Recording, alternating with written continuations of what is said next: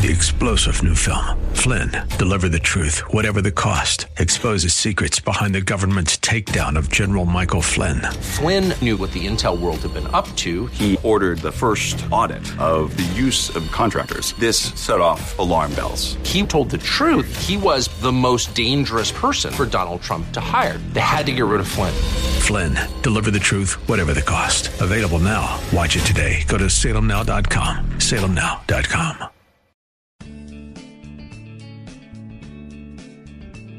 Grace and peace to you, and welcome to Reaching for Real Life with Sean Azzaro, the senior pastor of River City Community Church in San Antonio, Texas. A church that exists to help people just like you find the real life you were created for and find it to the full. And that's what Jesus promised in John 10 10. And today we continue in the series called The Storyteller. It's the parables of Jesus. Pastor Sean is teaching from Matthew 25 with the parable of the ten virgins, as five were foolish and five were wise a parable of Jesus that was a picture of his coming, and for you to be ready. So, what will the return of Christ look like? And a question back to you Are you ready? RealLife.org has this full message, sermon notes, and series available for free, but if you feel led to bless this listener supported radio ministry, then please do so. There's a place to give at reallife.org.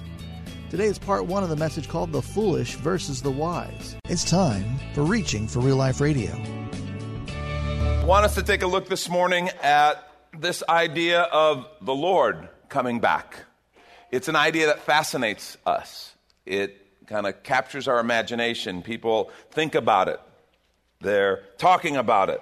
In fact, we all know, of course, the world was supposed to end on Saturday and missed it. And some people were disappointed, and I'm like, I don't even know what to say to that. That's just weird. But yes, Saturday passed without the world coming to an end, but supposedly we're not out of the woods yet. Christian numerologist David Meade predicted September 23rd as the date a mysterious planet X would collide with Earth. And he based this idea largely on his interpretation of verses and numerical codes that he claimed to see in the Bible. But as the day drew nigh, of course, he, he kind of backed off his prediction, said he was misunderstood, and now he says it will end October 21st. So we've got that going for us. we got at least a little bit of time, so I'm going to make the most of it. I don't know about you. I mean, everybody wants to know there's this thing about when is the end of times? When is the Lord coming back? I've had people, because of the, the exceptional hurricane season we've had and the earthquakes, kind of come up and nudge me and you go, well, you know, a lot of hurricanes, a lot, a lot of earthquakes. You think this is it? And I'm like, I don't know. I said, we got at least till September 23rd. And now I don't even have that going for me. I don't mean to make light. And some of you are like, yes, you do. No, I don't, because I, I think it's rooted in the right kind of concern. I just think we misunderstand some things that Jesus said, and that we're going to look at a parable that was a response to that very question. It was a response to that question of, well, when is it? We're going to be looking at Matthew chapter 25. If you have your Bibles, why don't you turn there? Matthew 25. I'm going to pick up at verse 1. We're talking about the foolish versus the wise, and this contrast is really important. Let's pay attention. Let's see what Jesus had to say. He said, The kingdom of heaven will be like ten virgins who took their lamps and went to meet the bridegroom. Five of them were foolish, five were wise. For when the foolish took their lamps, they took no oil with them, but the wise took flasks of oil with their lamps. As the bridegroom was delayed, they all became drowsy and they slept. Now make note of that phrase, as the bridegroom was delayed. The unexpected kind of being interjected into Jesus' story. They all became drowsy and they slept. But at midnight there was a cry, Here's the bridegroom, come out to meet him. Then all those virgins rose, they trimmed their lamps, and the foolish said to the wise, Give us some of your oil, our lamps are going out. But the wise answered, saying, Well, since there won't be enough for us and for you, go rather to the dealers and buy for yourselves. And while they were going to buy, the bridegroom came. And those who were ready went with him to the marriage feast, and the door was shut. Afterwards, the other virgins came also, saying, Lord, Lord, open to us. But he answered, Truly I say to you, I don't know you. Watch therefore, make note of this. Watch therefore, for you know neither the day nor the hour. Let's pray. Lord, I pray that you'd speak to us through your word. I pray that we would hear you, and I pray that we would respond to you in obedience. Thank you for your word. In Jesus' name, amen. I think to understand this story, we have to understand what it is in response to. Okay? It is in response to some questions that were asked in Matthew chapter 24. And so I want to take us back there, and I want us to look at those two questions, and they're critical, and I want us to walk quickly through Matthew 24. And it's a passage that a lot of people look at, a lot of people talk about, because he talks about some of these things. But first, let's look at the questions. I'm going to begin in Matthew chapter 4, right at the beginning. We're told Jesus left the temple and was walking away when his disciples came up to him to call his attention to its buildings. Do you see all these things? He asked. Truly, I tell you, not one stone here will be left on another. Everyone will be thrown down. This is like you're walking through Washington, D.C., someone points out the White House and says, Look at this. Isn't that beautiful? And Jesus stops and says, Yeah, not one stone of that is going to be left standing. This is Herod's temple they're talking about. It was an impressive edifice in the first century. And he says, Not one stone here will be left on another. Everyone will be thrown down. As Jesus was sitting on the Mount of Olives, the disciples came to him privately. Listen now, I want you to pay attention to what they said. Tell us, they said, when will this happen? And what will be the sign of your coming and of the end of the age? I want you to understand very quickly that is two questions, not one. That is two questions. Really important. When will this happen? What? What he just talked about the temple. And what will be the sign of your coming and of the end of the age? Jesus answered, Watch out that no one deceives you, for many will come in my name, claiming, I'm the Messiah, and they will deceive many. You'll hear of wars and rumors of wars, but see to it that you're not alarmed. Such things must happen, but the end is still to come. Nation will rise against nation, and kingdom against kingdom. There will be famines and earthquakes in various places. All these are the beginnings of birth pains. So he just begins saying, there's these two questions, and he begins giving him this picture of what's going to happen. He goes on, he, you, what we just read, but then he also says, You'll be handed over for persecution and death. He says, he says, You'll be hated. Many will turn away and betray the faith. False prophets will deceive many. But the one who stands firm to the end will be saved. And then he says this in verse, verse 14. He says, And this gospel of the kingdom will be preached in the whole world as a testimony to all the nations. And look at this. And then the end will come. So, verse 14, he says, This is what you're looking for. And then the end will come. And then he goes on, he continues on in Matthew 24. He talks about discussion of trials and tribulation. He talks about something called the abomination of desolation. And it's like, I don't know what that is, but that sounds bad, right? The abomination of desolation. What he's doing is he's quoting from the book of Daniel. In the book of Daniel, was spoken of that there would be a leader who would allow sacrifice and, and idolatry right in the middle of the temple, pagan. And it was unthinkable to a religious Jew, the abomination of desolation. And he talks about that. He talks about reports of false Messiah. They'll say, the, the Messiah's here, the Messiah's here. He says, don't believe it. He says, do not, do not believe it. He assures them that when he really comes, he says you'll know it. He says, lightning, if, you're in, if lightning happens in the east and you're in the west, you still see it. You know it happened. He says, my coming's not going to be some secret. You, it's not like you're going to wonder, did I miss it? He says, you'll know. He says, it's, it's something that everyone will know. And then he uses this analogy. He says, like the budding leaves on the fig tree let you know summer is coming. He says, these signs will let you know that it's close. And the question we would ask, what's close? Because he uses the fig tree as an example. He says, all you do is look at the leaves, you see the buds, you know summer's coming. Well, these signs will let you know that it's close. And, and the question is, what's close? The destruction of the temple or the second coming? And I think the answer is yes. I think the answer is yes. Because I think he's weaving back and forth. He's talking, he's answering both of these questions. Verse 24, he says, a verse that I think has caused a lot of people a lot of question and even heartburn. Verse 34 says, Truly I tell you, this generation will not pass until all these things have happened. And the question is, which generation? And I want to say to you, I believe they understood it very clearly. He was talking about their generation, this one.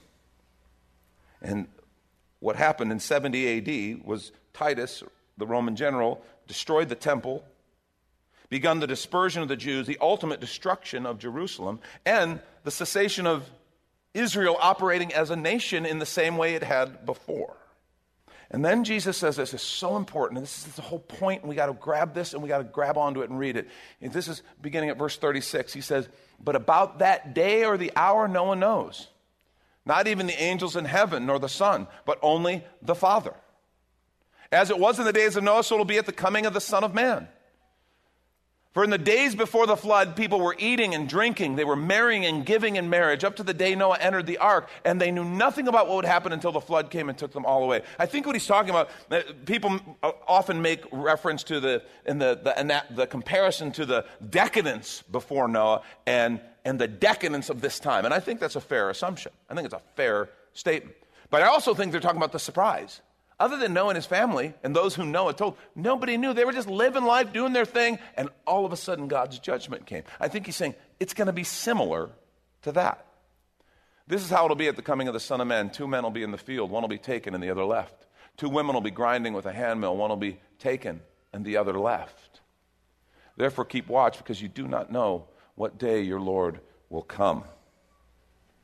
Do not, you do not know which day your Lord will come. That's such a key verse. Keep watch.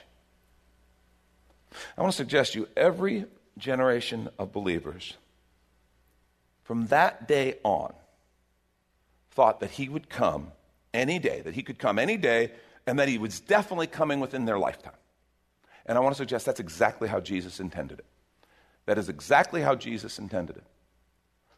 I think some of these things were specifically talking about 70 AD. He was telling them what was going to happen to the temple, what was going to happen to Jerusalem. He said, This generation will not pass before these things come. And because he referenced the fig tree, what's interesting, some of us grew up with a, with a teaching and an idea that in 1948, Israel became a nation again. It became a nation.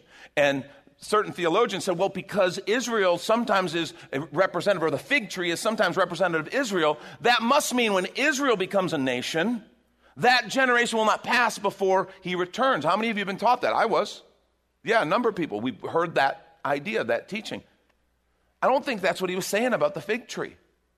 I think he was simply using that example. When you see these things, you'll know. And that generation, I believe he was talking about 70 AD. So they took and they believed that this is going to happen within our lifetime, and it did the destruction of the temple. And they had this idea Messiah could come and even will come within our lifetime. And every generation has believed that since. And I want to suggest to you that's exactly how Jesus intended it. And I want to suggest to you they were all right. They were all right. And this is when we take a quick minute to remind you you're listening to Reaching for Real Life with Pastor Sean Azzaro, a listener supported ministry of River City Community Church, in this message called The Foolish versus the Wise. The series is called The Storyteller, which is available right now on the sermon page at reallife.org. And while you're there, if you've been blessed by this teaching, your gift of any amount helps this radio ministry continue to help others. Just find the Give tab at reallife.org. And Pastor Sean Azzaro, now an author, invites you to check out his brand new book.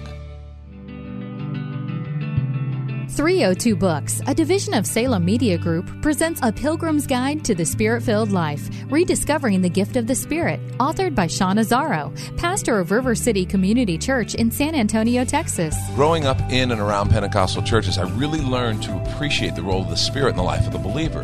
But I also saw what I considered to be imbalance and excess in some of our churches when it came to how we taught about the infilling. Now available at Amazon.com, Sean Azzaro shares his most requested teaching and radio broadcast broadcast series in a devotional form, encouraging you to embrace the spirit filled life. I wrote in a devotional style to encourage readers to examine the scripture with fresh eyes and make room for the Lord to speak about the role of the Spirit in our lives. The goal of the whole book is to simply make you hungry for more of the Spirit.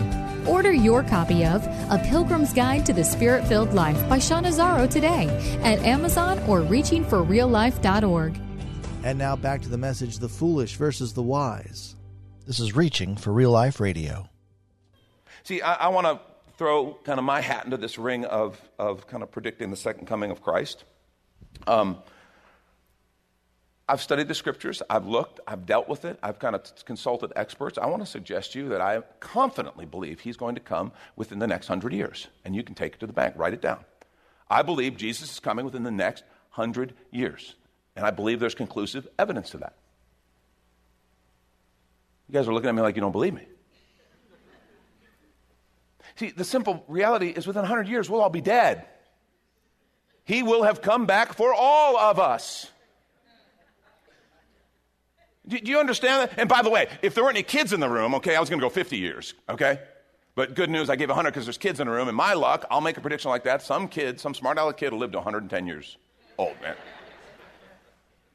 But I think this is really important. I mean, I, I, may, I make a little bit light of it, but I think it's really important we understand this because Jesus wanted every generation living as though he could come back anytime. And what I'm telling you is empirically he can. And he will. No exceptions. You can take this to the bank. I mean, we're not guaranteed tomorrow, folks. We could be on the drive home today, and our number could be up. God could call us. Or He could give us 50 more years, 60, however long. See, it's into that understanding, that setting, that he tells a story of a wicked servant who master leaves in charge and assumes master's never coming back, and so he abuses all the others. And then he tells the story we just looked at of the five foolish and the five wise virgins or bridesmaids. The setting is a Jewish wedding. They would have easily understood the picture. The idea is the bridegroom would come for his bride. It was a big ceremony, it was public, and he would take her to the wedding feast. And then he would take her to be his wife. It's a beautiful picture. But something happened that it wasn't like they expected. There was a delay. You remember how Jesus told the story? There was a delay? He didn't come right away. And some were unprepared. They weren't expecting that.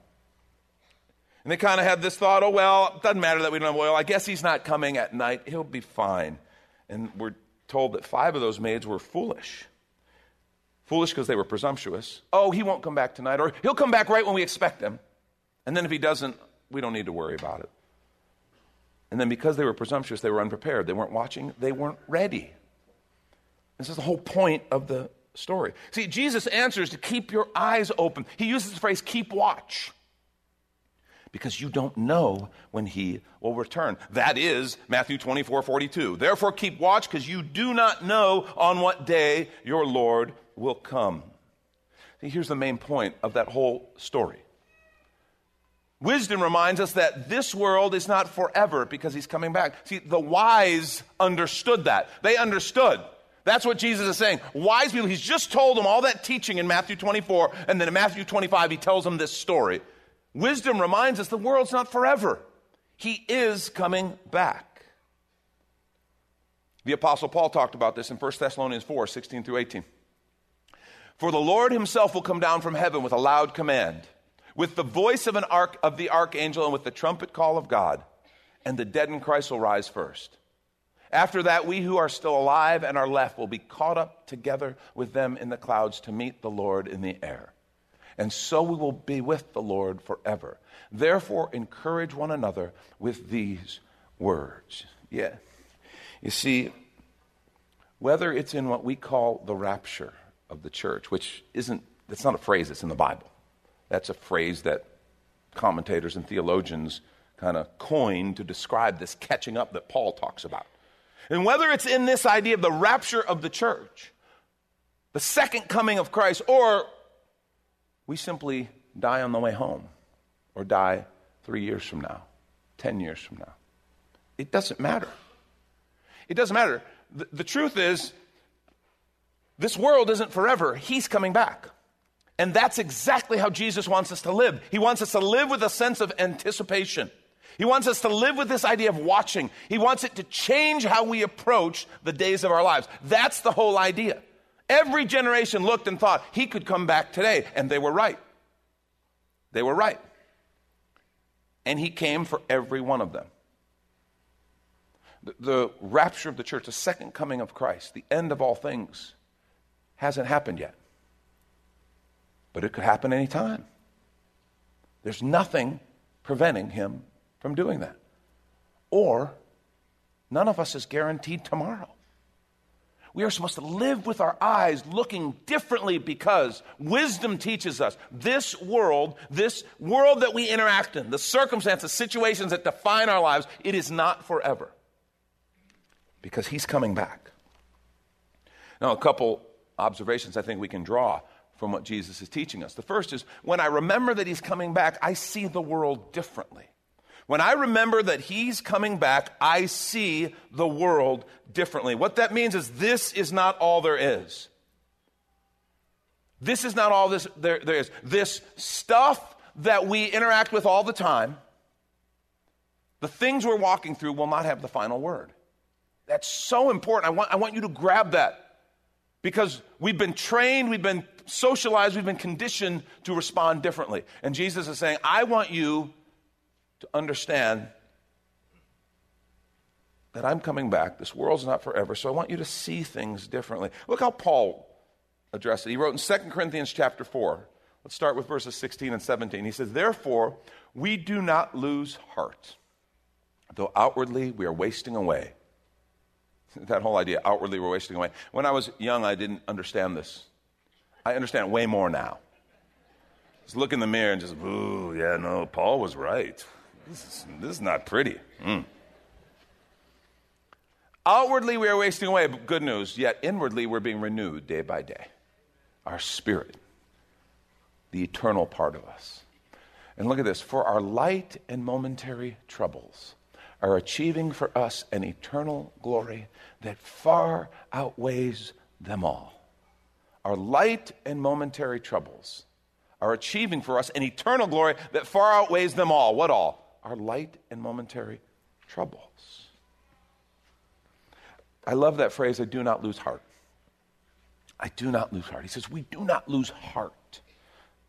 In spite of what we're walking through, I, want you to stop and think because there may be something that you're walking through, a circumstance that is pushing on you to the point where you're feeling you're tempted to lose heart, to be so discouraged. I think there's something to be discouraged, which is bad enough, but to lose heart is when it's almost like you want to give up. Say, forget it. And what is it? Is there something that you're struggling with, something that you're facing, you're wrestling against? that would tempt you to lose heart. See, he says, because wisdom teaches us this world's not forever, he's coming back. We don't lose heart. We don't lose heart. We don't get so discouraged. And then he uses this description our light and momentary trouble. See, this changes how I see situations. And situations are real.